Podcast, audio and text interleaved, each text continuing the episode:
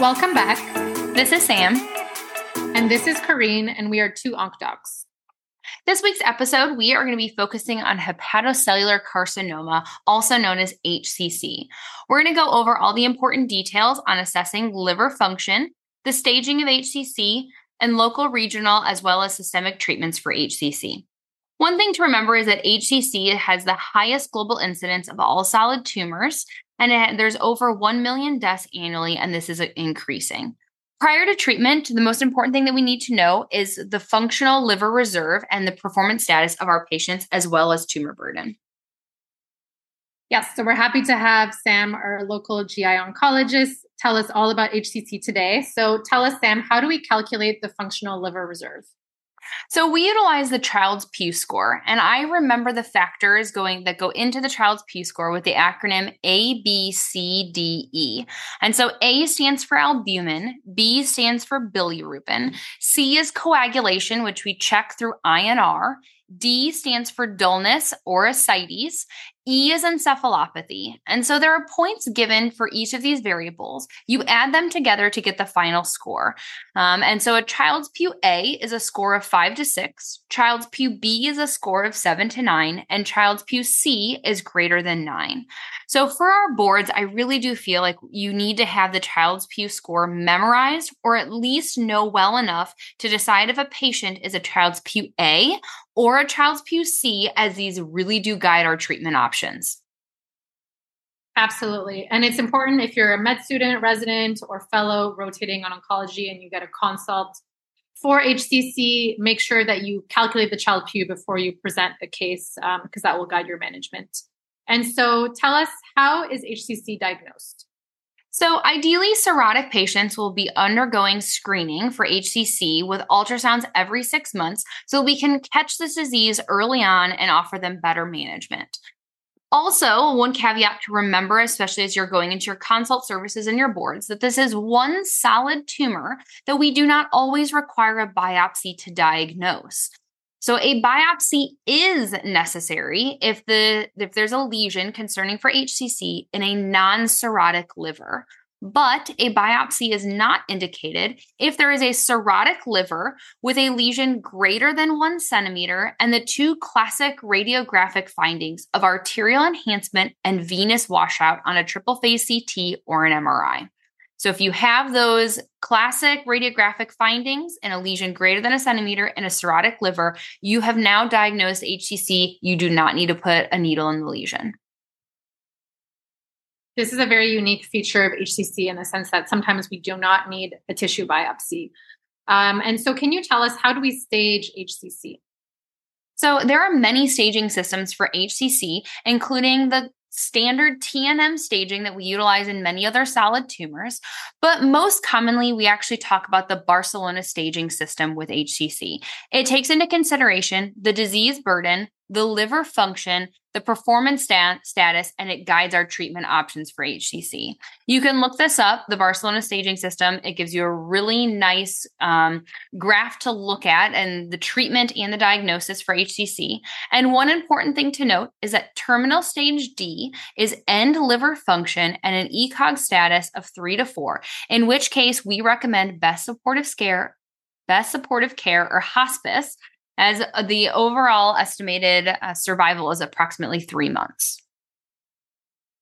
Definitely. And so, how do we treat early stage HCC? So, we're going to talk about three treatments for early stage HCC, and all of them have curative intent. So, the first one is resection, and the criteria for resection is having a solitary lesion there is no size cutoff as long as the future liver remnant is greater than or equal to 25 to 30%. You have to have a preserved liver function with normal portal pressure and bilirubin to be eligible for resection. And so they've also looked at the role of adjuvant systemic therapy following resection, and those trials were negative. So as of now, there is no role for adjuvant systemic therapy after resection. It's only close observation. That's a very testable point. The second treatment for early stage HCC is transplant.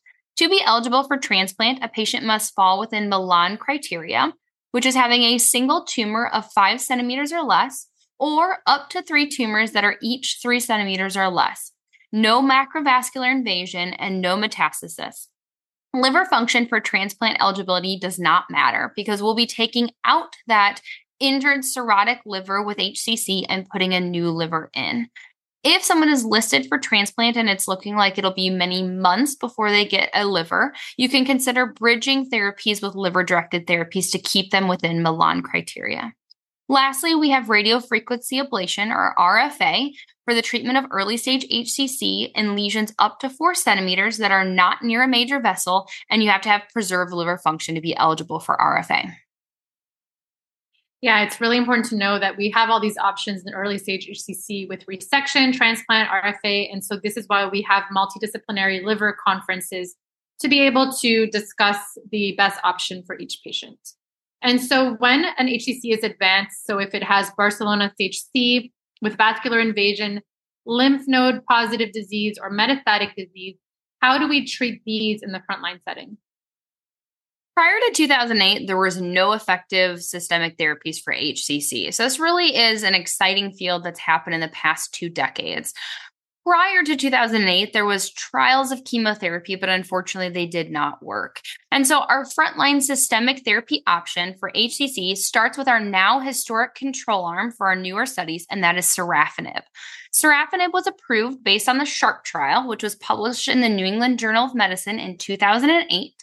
The SHARP trial is a phase three placebo control um, trial that looked at sorafenib 400 milligrams twice a day. And what the results showed is that it provided about three extra months of overall survival compared to placebo. So that was 10.7 months with sorafenib versus 7.9 months with best supportive care.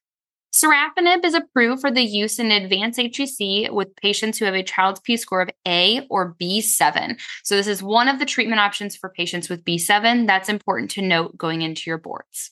Up next, a decade later, we had the approval of lenvatinib, and this was approved based on the REFLECT trial, which was published in the Lancet in 2018. This was an open label phase three non inferiority trial. And so it compared sorafenib to lenvatinib, and they saw similar overall survival between the two drugs, leading to the approval. Of note, lenvatinib did show increased response rates as well as longer time to progression compared to sorafenib. And so it is approved in the advanced setting in patients who are Child-Pugh A. Yeah, it's kind of crazy. When we started our HEMONC fellowship, these were the ones that we had approved. Uh, we had sorafenib, lenvatinib. And so what about regimens with advanced, in advanced HCC that contain immunotherapy? Definitely. So this is where things got exciting. So fast forward to 2020, the IMbrave 150 trial, which was published in the New England Journal of Medicine while we were in training, and it led to the approval of combination immunotherapy targeted therapy with the drugs atezolizumab plus bevacizumab. This phase three trial looked at the combination of atezo-bev compared to sorafenib, and what the results show showed is a longer median progression free survival of 6.8 months versus 4.3 months, a higher response rate of 27% versus 12%, higher survival rates at each of their time stamps, and actually a prolonged quality of life with the combination of tezobev compared to sorafenib. We do need to be aware of toxicity profiles for this, this drug combination. So patients were excluded if they had autoimmune diseases. And also we need to be cognizant of significant bleeding risks with bevacizumab. And so patients have to undergo an EGD to diagnose and treat esophageal or gastric varices within six months prior to starting bevacizumab. This combination of atezo-bev is now approved in frontline setting for patients with advanced HCC and a Child's Pugh score of A. We also have the Himalaya trial, which was published in 2022, so just last year in the New England Journal of Medicine. And this led to the approval of combination immunotherapy, tremelimumab plus durvalumab. And this was a trial that compared the combination immunotherapy to sorafenib. And what the results showed is a longer median overall survival, a longer median time to progression, and also prolonged quality of life. And so this regimen is approved for patients in, with a Child's Pugh score of A. Lastly, we have the Cosmic 312 trial, which was another phase three trial. It looked at the combination of targeted cabozantinib, the TKI, with atezolizumab and compared it to sorafenib. It was technically a positive trial by meeting their endpoint of prolonged median progression free survival, but there was no difference in median overall survival. So, as of now, this has not been approved in the frontline setting. Yeah, it's really important to know that the two immunotherapy based regimens that are approved are only in Child-Pugh A. And as Sam mentioned, with the Atezo Bev regimen, make sure that you do that EGD before starting treatment um, to evaluate for esophageal varices. And so you've covered all of the frontline treatment for advanced HCC. So, what are the options in second and third lines of therapy?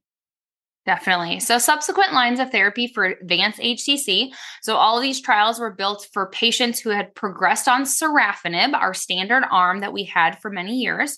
And the first one is regorafenib. This was approved based on the RESORCE trial that compared regorafenib to placebo and we saw an improved median overall survival of about two months so 10.6 months with regorafenib versus 7.8 months with placebo Following that, we had cabozantinib, which was approved based on the Celestial trial, and that looked at cabozantinib versus placebo, and we had similar median overall survival results as regorafenib, with 10.2 months with cabozantinib versus 8 months with placebo. Up next, we have the REACH trial, which led to the approval of ramucirumab, in patients who progressed on sorafenib but still had a child's Pugh score of A, as well as an AFP greater than 400 nanograms per milliliter. What we saw is a median overall survival benefit of about one month and a median progression free survival benefit of about one month when compared to placebo. There also were keynote and checkmate trials that were positive in the phase two setting, leading to their FDA approvals because they showed durable response and survival of nivolumab with or without ipilimumab, as well as pembrolizumab in advanced HCC patients who were previously treated. Unfortunately, the lead up uh, phase three trials were negative. Both of these options are listed within the NCCN guidelines still, so I do want to make a mention of them. Yes, definitely important to know these second line options. We definitely were tested on these. We had a question on this on our ONC boards. So remember regorafenib, cabozantinib, and then if the AFP is over 400, ramucirumab. And so that was a wonderful overview. So Sam, what are our key takeaways for HCC? So, our key takeaways I really do think we need to know the child's Pugh scoring system when we walk into our boards. Also, one thing to note is that biopsy is not always indicated if this is a cirrhotic liver with a lesion greater than one centimeter and both the arterial enhancement and the venous washout, you can just make the diagnosis of HCC without a biopsy. We do have three potentially curative treatment options for early stage HCC, and that is resection of a solitary tumor if you have preserved liver function, Transplantation if a patient falls within Milan criteria, which is one tumor less than five centimeters, or up to three tumors, each being less than or equal to three centimeters without macrovascular invasion or metastasis, regardless of liver function. And then also RFA in, pa- in patients with tumors up to four centimeters that are not located near a major vessel and they have preserved liver function. In the advanced setting for HCC, our first line options for patients who are Child-Pugh A is combination atezolizumab plus bevacizumab, combination tremelimumab plus durvalumab, sorafenib, which we can give to patients who are also Child-Pugh B7, and lenvatinib. In the subsequent line setting for advanced HCC, we have regorafenib, cabozantinib, and ramucirumab if the AFP is greater than 400, as well as nivolumab with or without ipilimumab and pembrolizumab. So that was a great overview. Uh, as always, thank you for listening. Good luck with your studying, and please feel free to reach out to us with corrections or comments on our Instagram or Twitter to OncDocs. Have a great week, guys.